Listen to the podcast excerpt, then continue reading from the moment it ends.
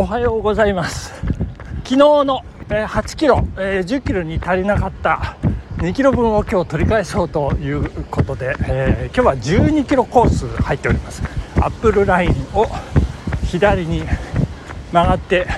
それでぐるっとこう帰ってくるという12キロコース、え、走っているところでございます。昨夜いっぱい雨がどしゃどしゃ降りましてですねじっとりとした 朝でございますね。はいお便り届いております。HYH さんありがとうございます。はいはい。雨が降ったから今日は走らないという理由がない。ってかっこよすぎです。ありがとうございます。かっこよすぎこれは、えー、まともに受け取っていいんでしょうか。はいそしてぜひ槍が降った時も走ってもらいたいところです。槍が降ったら走れませんって言ってるじゃないですか。槍槍 のが降ってる時はですね血が出てしまいますから。ダメです。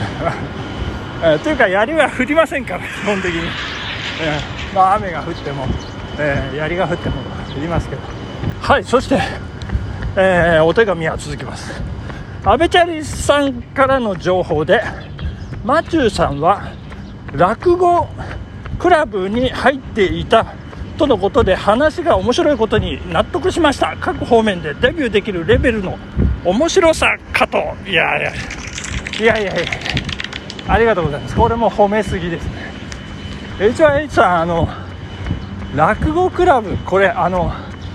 阿部チャリさんがマニアックなのか HYH さんがマニアックなのか。こう落語クラブっていうところがとってもマニアックなんですけれども。というのはまあ、大体落ち研落ち研と落語研究会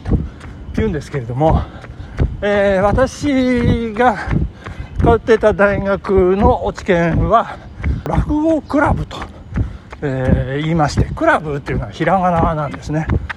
うん、こうクラブってこう書くのはなかなかこうひらがな難しかったりなんかするんですけれども、えー、いろいろやっぱり落ち研落ち研とは一口に言いますけどいろいろ呼び方がね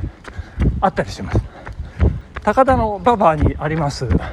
某早稲田大学なんかはですねあの寄せ園芸研究会と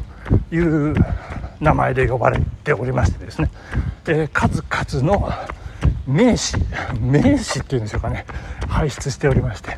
えー、ただその早稲田にも一応落ち研っていうものはねあるんですね。で、あの、これ私、現役の時にもあの、師匠の先輩の方々から聞いていたことなんですけどね、あの、早稲田の場合は、あの、落ち研はあるけど、落ち研の人は落語やらないんだよっていうね。落語やらないってどういう、どういうことかっていうとですね、こうイベントとして落語会を催したり、落語を聞きに行ったり、落語という日本文化をもう徹底的に追求すると。そういった活動をするのが落語研究会。そして寄せ演芸研究会。あの略して寄せ研寄せ研って言ってましたけど。あのそこのね、えー、活動がいわゆる他大学普通の大学の知見の活動ということになってるようでございましてですね。あの当時あの懐かしく思い出します。あの寄せ園芸研究会のですねあの一番の大看板の名前が伊達屋水郷っていうんですね。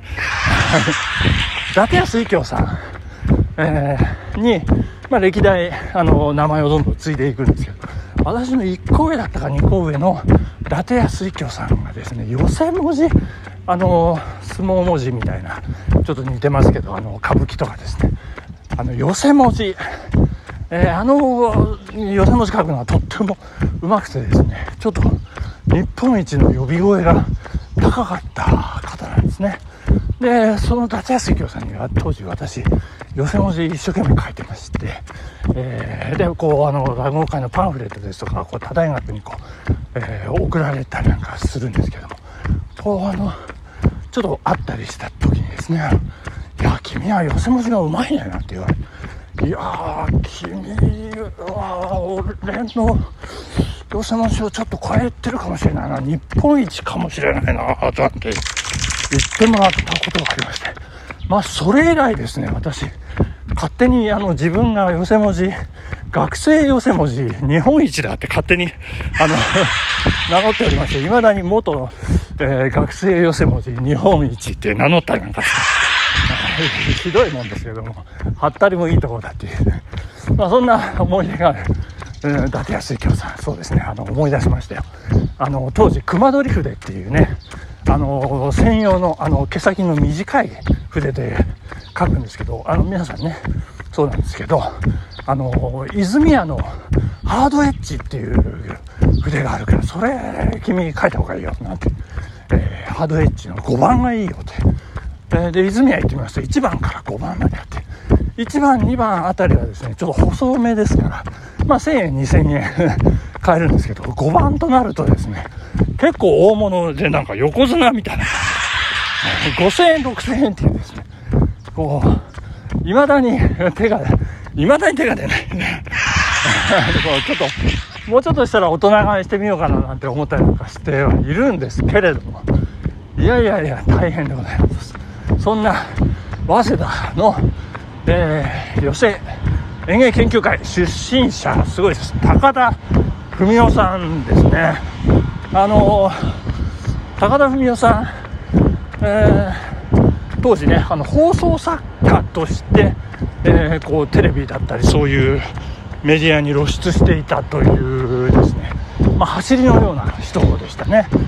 それから三宅裕二、えー、さんですね。あのスーパーエキセントリックシアターの座長をやってらっしゃいましてもうすごい面白い劇団、えー、そしてコント赤信号のリーダー渡辺正行さん、えー、この辺がですね私が落ち研に入ろうという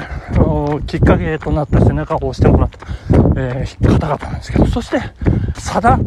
田正史さんはこれはもう私小学校の頃からもういやすごいすごいすごいと思ってましてこの人のトークはちょっと尋常じゃないなとか落ち券って何なんだって子供の頃から思っていったのがさだまさしさんですね。で、そして寄席研、早稲田っていうのはそのサークル活動は他大学からもあのメンバー受け入れるという特色がありまして、寄席研も例外ではありませんでした。えー、山田邦子さん、そしてオアシズのですね、大久保佳代子、三浦靖子、えー、そんな面々も寄席県出身ということですね。山田久美子さんは河村短大。えー、で、オアシスの大久保佳代子さんは千葉大というですね。すごいですね。そして三浦に至っては、東京外語大という、なんて素晴らしい、ということなんですけれども。まあまあ、そんな、早稲田の寄席演芸研究会、えー、ですよ。あのー、かつてね、あの、私の大親友もラジオで話していましたけれども、えー、あ、ここでですね、話していましたけれども、えー、お手紙の続きがあります。えー、当日のラジオを聴き終わると自動的にマチューさんの過去のラジオが流れてくるので、おそらくマチューさんのラジオは全て聞いたかもしれません。これからもマチューさんのラジオ楽しみにしております。ありがとうございます。もう過去のラジオが蘇ってくるっておっしゃってますけど、まあ、これは私がたまに、あの前もラジオで言いましたけど、で、ポロポロポロってこう喋ることでその場面が多分、浮かんでくるんじゃないかと思うんですけど、私の大親友、あの大親友、かつて、ラジオで話させていただきましたけれども、っていうこういうパターンですね。えー、私のラジオのことを小沢昭一的心